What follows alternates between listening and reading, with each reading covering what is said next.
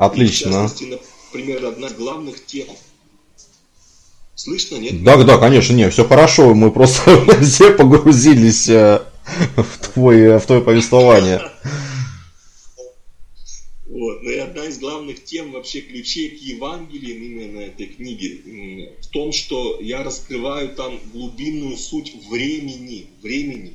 То есть вообще, что такое время, как связано время с душой, как оно связано с душой, как оно связано с Богом, потому что я вообще в целом-то по жизни одна из вообще ну, главных направлений моей медитации, одно из главных направлений, это именно время, потому что астрология, как я уже сказал, она тоже напрямую связана с силой времени. И вот там тонкие закономерности, что, ну, что такое время, как оно влияет на, именно на глубинном плане. То есть то, чего ну, даже ученые они этого не знают. Даже uh-huh. в институтах э, исследования времени каких-то, которые, кстати, есть. Может быть, не все об этом знают. Есть же специальные институты. Там, институт исследования времени, которые там все, на полном серьезе материалистические ученые сидят и там что-то пытаются именно, то есть сама ошибка вообще материалистической науки, которую я в целом тоже ну, опровергаю во многом в своих книгах, это то, что ученый, он пытается, ну, материалистически, так называемая наука материалистическая, она пытается найти истину в рамках того, что э, воспринимают чувства телесные, то есть в рамках того, что воспринимает оболочка, то есть того, что видят глаза и слышат уши, она думает, что она там найдет окончательное какое-то э, окончательные законы, допустим, Вселенной в рамках uh-huh. своего ума и в рамках чувственного восприятия. Хотя э, очевидно, что наши чувства, они же несовершенны. То есть даже просто когда рядом с нами кошка сидит в одной и той же комнате, то для нее это совсем не то. Э, ну, мы видим комнату, например, там uh-huh. стол, компьютер, э, еще там соседа какого-то, кошка-то она видит совершенно другое. То есть у нее совершенно другое восприятие мира. Uh-huh. И, и нельзя сказать, что наше восприятие мира, оно более правильное, чем восприятие кошки. Потому что это было бы гордыней. То есть нужно просто понимать ну, с нашей стороны и чувством собственной важности думать, что, что я правильно воспринимаю мир, а кошка неправильно. Слушай, действительно мир... здесь э, действительно нужно будет очень так сильно задуматься. Дон, есть еще вопросы от наших радиослушателей. Я опять выступаю в качестве транслитера. Давай. А, пишет тебе Диана, ей 23 года. Она по Нарвасу по Нахшатри, сейчас в поиске своего предназначения и особенно его монетизации, то есть работы, которая бы соответствовала ее интересам, высшему предназначению, да, а также приносила бы доход. Она выбирает между административной работой, секретарь в крупной западной консалтинговой компании, по международным отношениям, которыми занималась до, до этого, а также свободным творческим полетом, который будет приносить меньше денег. То есть, э, как можно определить уровень развития души в этом воплощении сейчас? И как и может ей помочь э, Джо Йотиш? То есть, такой вопрос. Что делать э, Диане в 23 года? Она вот такая, какая она есть. Я не, не совсем Я понимаю. Там немножко были проблематично со связью, не, не все расслышал, но если я правильно понял суть вопроса, то она... Что ей делать? Да. Астрологические какие-то частично только свои данные, только самые крохи. И хочет, чтобы или просто, в принципе, она спрашивает, чем ей может помочь Джиотиш, или она хочет конкретно в ее ситуации, чтобы я ей сказал, куда надо идти. Ну, давай по посмотрим, чем ей может э, помочь э, Джиотиш. Чем может помочь, это я могу рассказать. А вот куда ей идти, даже не...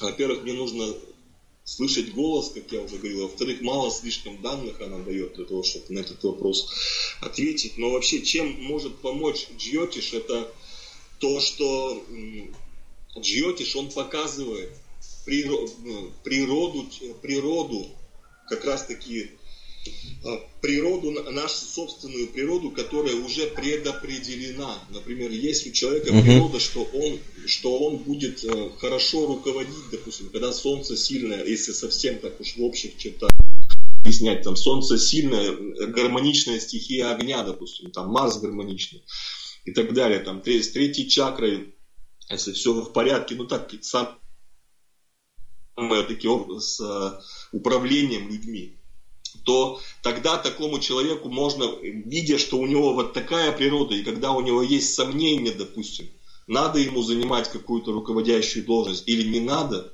мы видим, а наш дело-то в том, что почему люди вообще обращаются к астрологу и почему у них возникают сомнения именно по той причине чаще всего, что наш ум, он сомневается, что он метается, наше, нашему, в нашем уме очень много ошибочных суждений, очень много иллюзий, очень много разных...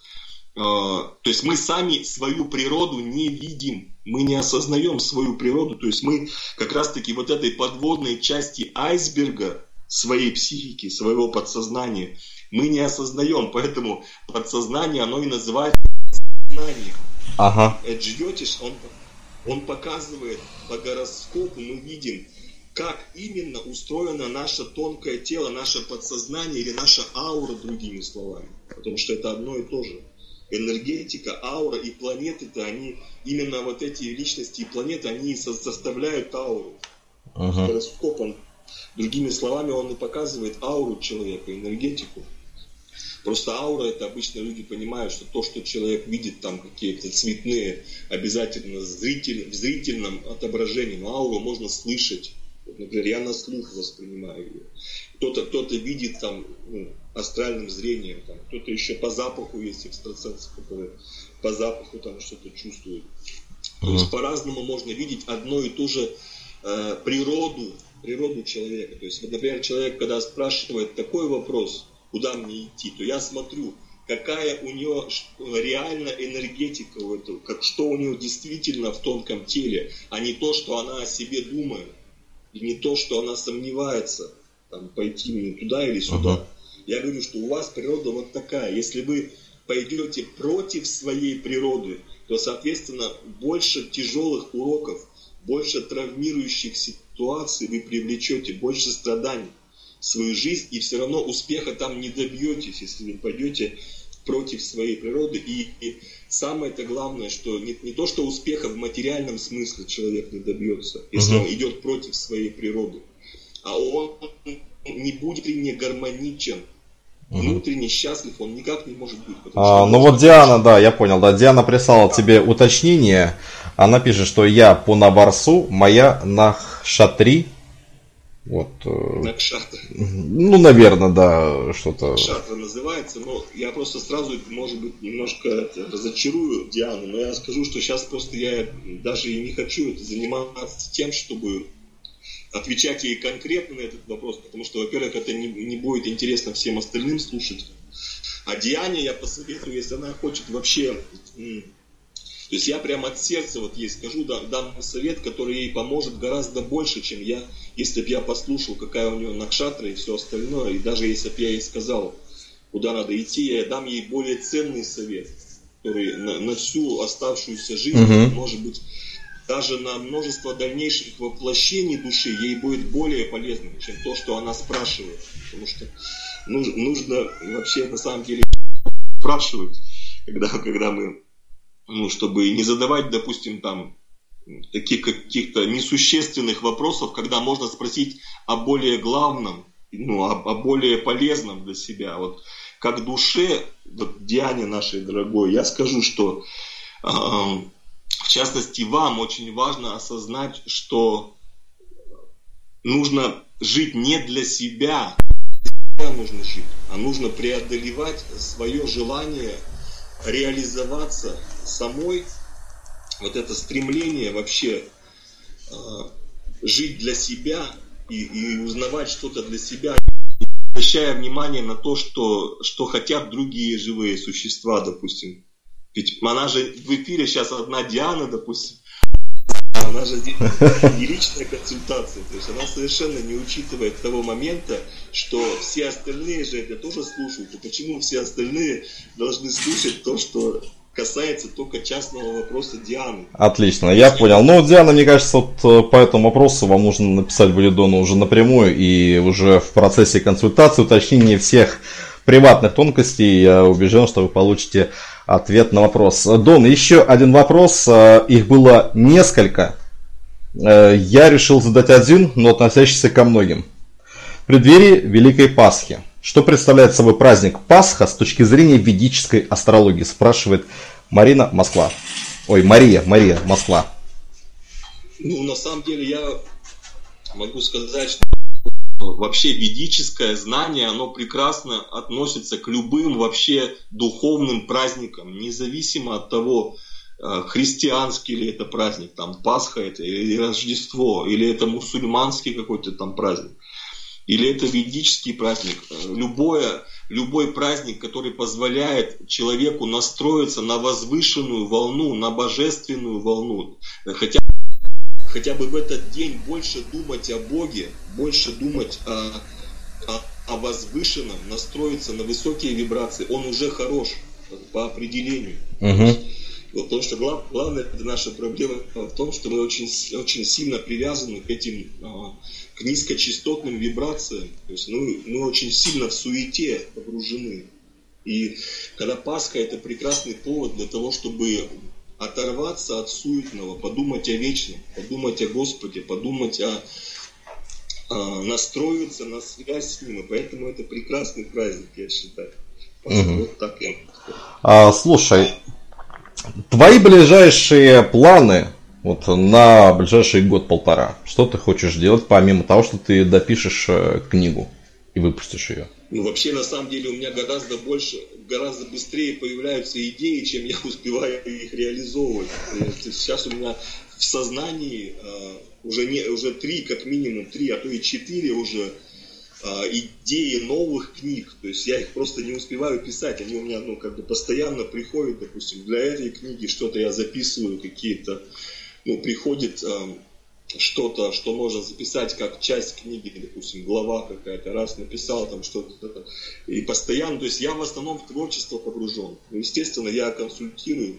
В последнее время семинаров я провожу немного, потому что в основном в написании книг и ну, в консультировании даже больше в основном в написании книг, потому что я это вижу как свою основную задачу, чтобы, потому что книга, она позволяет во-первых, наиболее точно, во-вторых, до, до, до большого числа людей и подробно донести вот именно эти глубины, которые я хочу донести. Потому что, ну, лично как, как я, я думаю, что пишу я все-таки лучше, чем говорю, потому что иногда говорю я как бы не очень системно.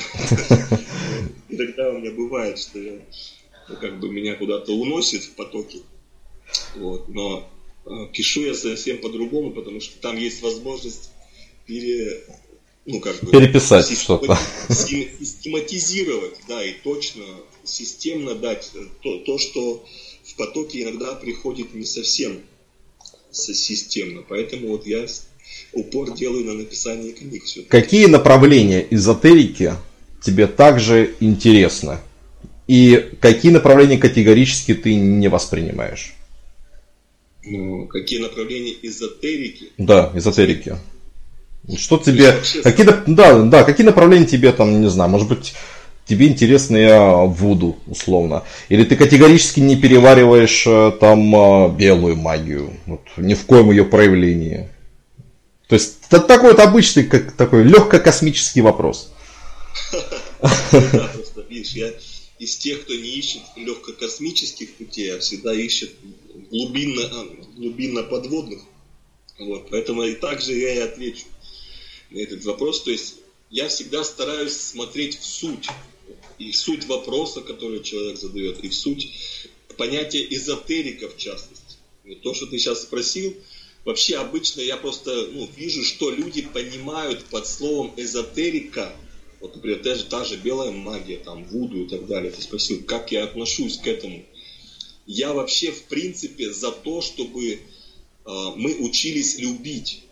То есть, а эзотерика, очень часто эзотерика, она уводит в сторону как раз вот от этого пути, и, и по своему горькому опыту, ну, то, с чего я начинал именно с эзотерических направлений, и сколько, очень много людей я консультирую именно эзотер, ну, кто плотно занимается эзотерикой, как раз такие люди чаще всего и приходят.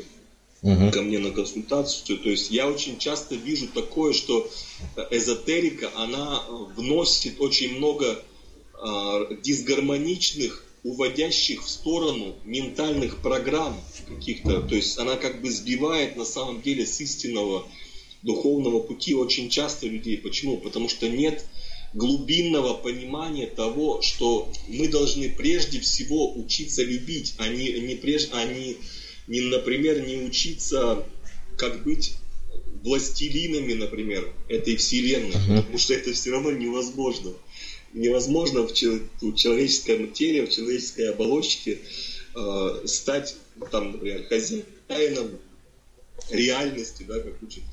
То есть это все а, эзотерика, к сожалению, чаще всего она служит для того, чтобы накачать ложное эго человеку. То есть человек, занимаясь эзотерикой, он просто подходит к этому с такой мотивацией, корыстной мотивацией, эгоистической мотивацией. В большинстве случаев что, или во всех? Вообще, на самом деле, когда мы начинаем это, я это и по себе знаю, и, по, и ну, можно сказать, по всем, кто вообще любой начинающий, кто обращается к какому-то эзотерическому знанию или даже к, к изучению ведического знания, потому что наша, изначально наша мотивация, наше сердце, оно изначально нечисто. То есть мы воплотились в этом мире. Веды, кстати, говорят очень важное, сейчас я скажу на всю аудиторию, очень важный момент, что наша главная проблема, одна из главных, что мы не понимаем самой природы этого мира. То есть мы не осознаем того, что веды говорят, мой, мой, мой, мой, мой, при, при, природы этого, этого, этого, этого,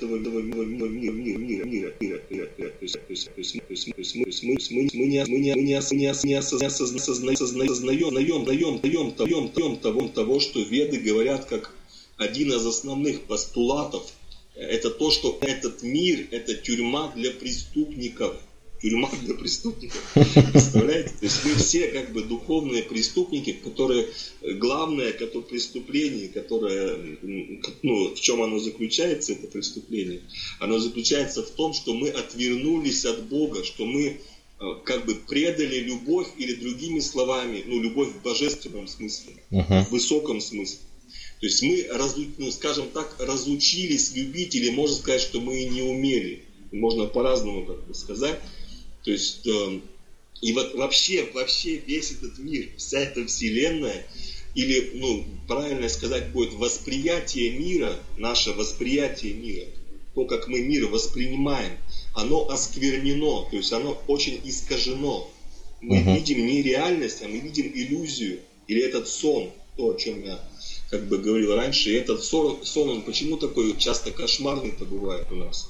Или чем ближе к старости, тем он кошмарнее становится, сон. Так устроен этот мир, то есть потому что появляются болезни, смерть все ближе там людям. И то есть мы, э, ошибка подавляющего большинства, в том числе и тех, кто э, обращается к эзотерике, в том, что изначально человек на ложных предпосылках основывает свой подход к этой эзотерике. То есть он, он пытается вот эту человеческую оболочку, вот это тело, как-то его усовершенствовать, допустим, как-то его наделить властью или посадить в красивую машину, чтобы у него был мешок денег рядом с, этой, с этой человеческой оболочкой, но забывает о главном, то, что это, это временная смертная оболочка, которая в любом случае умрет, что это, что это не он сам, а что это просто его именно как одежда, вот мы одежду угу. одеваем, также и для души это тело. Отлично. а...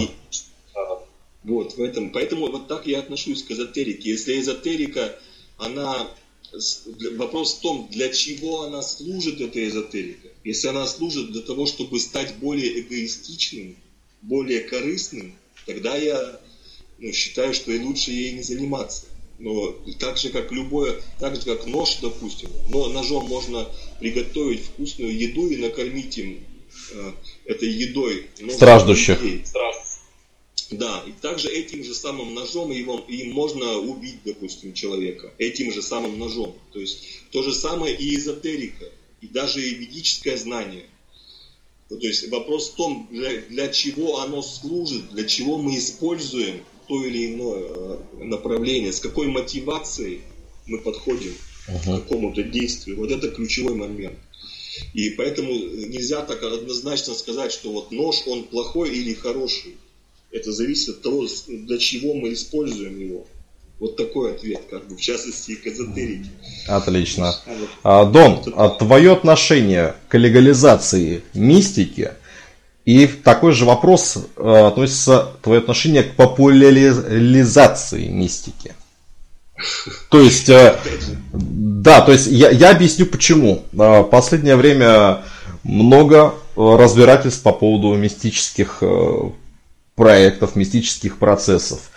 Есть э, много уголовных дел по факту мошенничества. И, в принципе, о рекламе в СМИ любых каких-то исторических форм.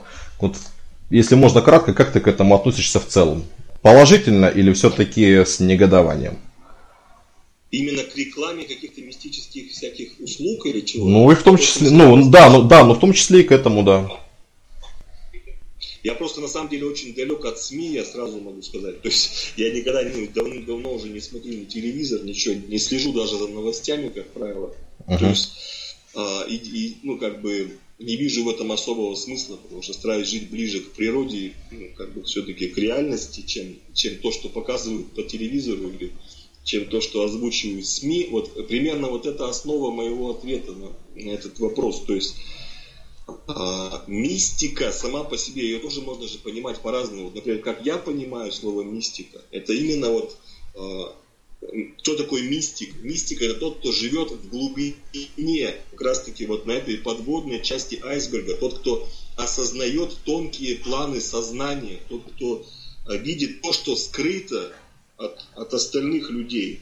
Вот если в этом смысле понимать, что такое мистика, то я, можно сказать, я в этом живу в этой мистике. То есть я, ну, это то, то чем как раз-таки я дышу, uh-huh. можно так сказать. Но если это понимать, опять же, в каком-то профанационном смысле, то есть как это подается, как ты говоришь, там, в каких-то рекламных, допустим, объявлениях, там, э, я просто, ну, ты имеешь в виду, что там кого-то приворожу, и там какие-то привороты, отвороты сделаю? В этом смысле мистика-то или в каком? Ну, в принципе, и в этом, да, как, как один из вариантов. Каких? Если говорить в этом смысле, то я скорее, э, скорее отношусь к этому скептически и считаю, что это, как бы вот знаешь, почему-то приходит вот такое, такое сравнение, все наверняка знают еще со школьных времен, по крайней мере, я надеюсь, что помнят, кто такой был Иван Сусанин, вот, эту самую... Ну, конечно. Наполеоновскую, вот эту, где там с Наполеоном, по-моему, он э, уводил войска куда-то в болото там французов или еще куда-то. Ну, в общем, он их направил по ложному следу. Вот это uh-huh. суть-то в том. Вот я точно так же отношусь, допустим, к каким-то э, материалистическим направлением, или, и, то есть искаженным, эгоистическим будет правильно сказать, искаженным эгоистическим направлением эзотерики или мистики, или какой-то э, вот такой магии, которая, цель которой удовлетворить эго человека. Вот это и есть такой Иван Сусанин для души. Почему? Потому что в итоге-то он ее ведет к деградации, когда человек этим увлекается, то есть он э, получается, что он не учится любить, не учится отдавать, не учится, не идет к Богу, не идет э, к свету, а идет в противоположную сторону.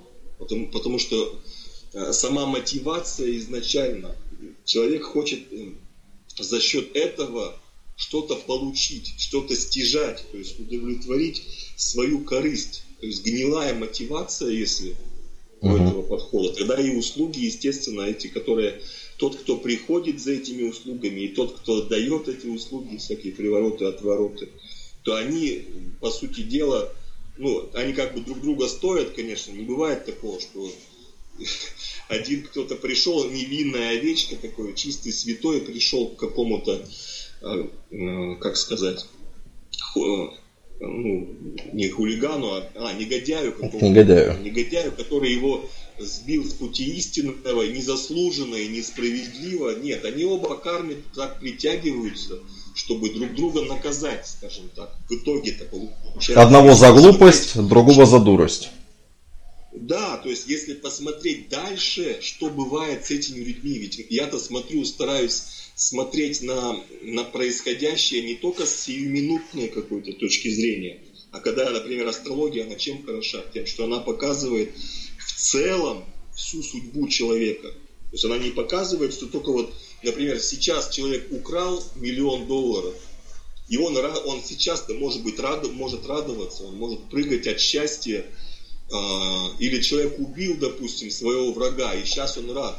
Но он не видит, что с ним будет дальше, он видит, какие будут последствия кармические. Обычный этот человек, он же этого не видит. Uh-huh. То же самое, что обращаясь как, за каким-то приворотом, отворотом, человек не видит, какие кармические последствия неизбежно по закону кармы к нему придут вот из-за такого поведения в настоящем. А астрология, она показывает все эти закономерности. Это же ну, одна из главных функций астрологии, она в этом и заключается. Она не заключается в том, чтобы там кому-то э, сказать, что завтра у тебя ты выйдешь замуж, например, или завтра на тебя свалится мешок с деньгами. А главная функция как раз-таки том, астролога истинного, она заключается в том, чтобы дать человеку верное направление на духовную эволюцию. Он не градировал, наоборот, uh-huh. чтобы он шел к внутреннему счастью, внутреннему развитию. Отлично. Дон, Дон, последний вопрос на сегодня от наших радиослушателей. Какую книгу ты посоветуешь для начального изучения ведической астрологии? Или несколько книг? Именно ведической астрологии какую книгу я посоветую? Да.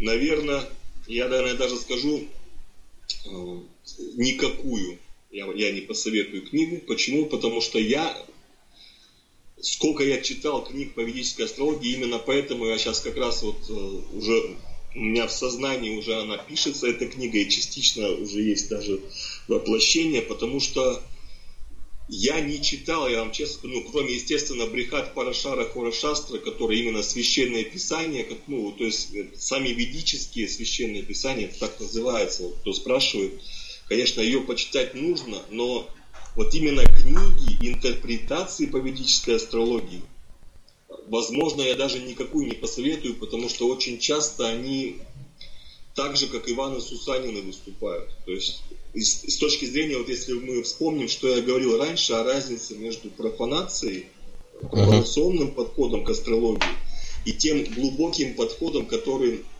который я преподаю и который я которому я постоянно учусь сам еще. Я не могу сказать, что я прямо уже все это реализовал и все, все изучил и все осознал. То есть я считаю, что вообще э, пока нет этих книг на данный момент, не написано даже таких книг, которые я бы советовал читать по ведической астрологии. Вот, ну, как ни странно. Поэтому я, наверное, думаю, что все-таки, э, пускай, наверное, все-таки радиослушатели заходят к тебе на сайт и почитают те книги, которые написал ты. Может быть, э, с них, э, или, или, или, или это будет просто взрыв мозга сразу? Не, не, дело не в том, взрыв мозга, во-первых, будет обязательно, но в, книгах я все-таки стараюсь взрывать мозг постепенно, как бы так. В плане, а так бывает, может быть, сейчас я слишком много, за, большой заряд мощности для бомбы взрыва мозга сейчас выдаю. Uh-huh. Вот, но в книгах все-таки я понимаю, что читатель он может быть с нуля, потому что он не сразу все понимает. Просто сам подход в тех книгах, которые, а, а я их много видел, вот буквально недавно как раз я читал, ну, прямо, то есть люди, люди,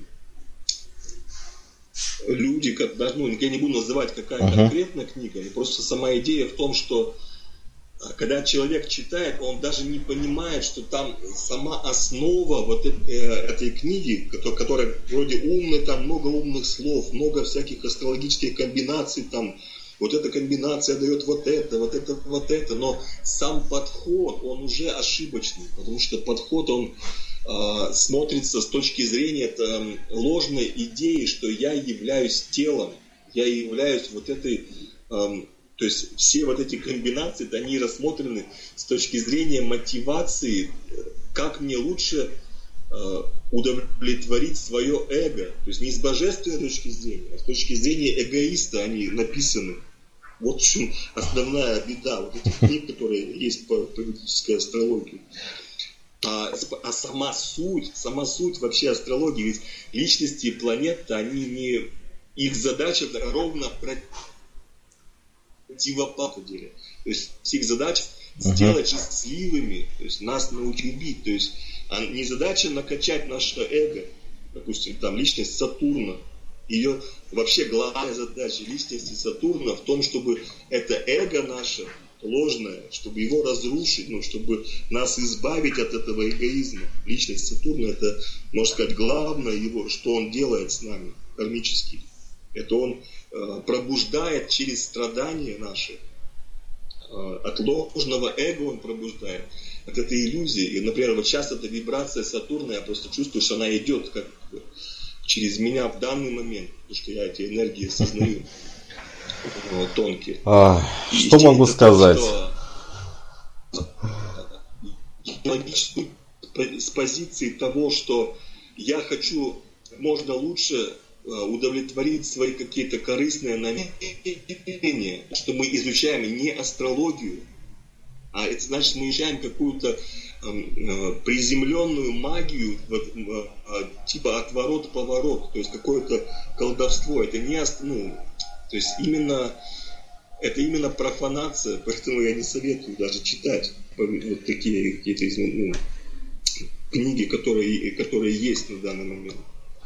Вот как-то так. Отлично. Вау. Что могу сказать? Я могу сказать только вау. Есть над чем задуматься и мне непосредственно, и нашим радиослушателям тем более. Хотя, судя по э, вашим вопросам, которые сегодня задавали, все-таки вы, наверное, все поняли. Наверное, один я ничего не понял. Ну да ладно. И я хочу напомнить, что сегодня у меня в гостях был писатель, преподаватель, консультант по ведической астрологии, основатель и руководитель школы ведической астрологии и астропсихологии, звездное колесо вечности, психолог-тренер по гармоничному развитию личности с применением ведической, восточной, альтернативной психологии, специалист по священным писаниям Востока, лектор и наштоповый эксперт Дон Дружинин. Дон, и огромная благодарность за то, что ты пришел, нашел время. Извини, что мы тебя оторвали от продолжения написания книги. Ну а что делать? Вот такие вот мы хорошие. Я рад, что ты пришел. Надеюсь, это наш не последний эфир, потому что, судя по тому, когда выйдет вторая книга, наверное, это будет в ближайшее время, и мы снова тебя пригласим для того, чтобы разобраться, что происходит в обществе, когда она выйдет в тираж. Наоборот, я очень благодарен, Макс, и тебе лично, и вообще всем нашим радиослушателям за то, что они терпели так долго мои, мои может быть, иногда слишком космические, выносящие мозг изречения. Ну, это игры разума, они, они знают, что они слушают. Да. Это игры разума. Кстати, да. Поэтому, уважаемые радиослушатели, следующая пятница, 21.00, как обычно, по Москве. Заходим на eza.fm, включаем слушать онлайн и расслабляемся. В следующую пятницу мы с вами снова услышимся. Я Максим Спасов, и я вам говорю пока с наступающим праздником Великой Пасхи. Всем пока. Насколько часто вы втягиваетесь в игры разума? Как далеко вы можете зайти и как быстро сможете вернуться? Мастера непознанного. Простые вопросы и многогранные ответы в авторском проекте Максима Спасова «Игры разума». На радио «За гранью».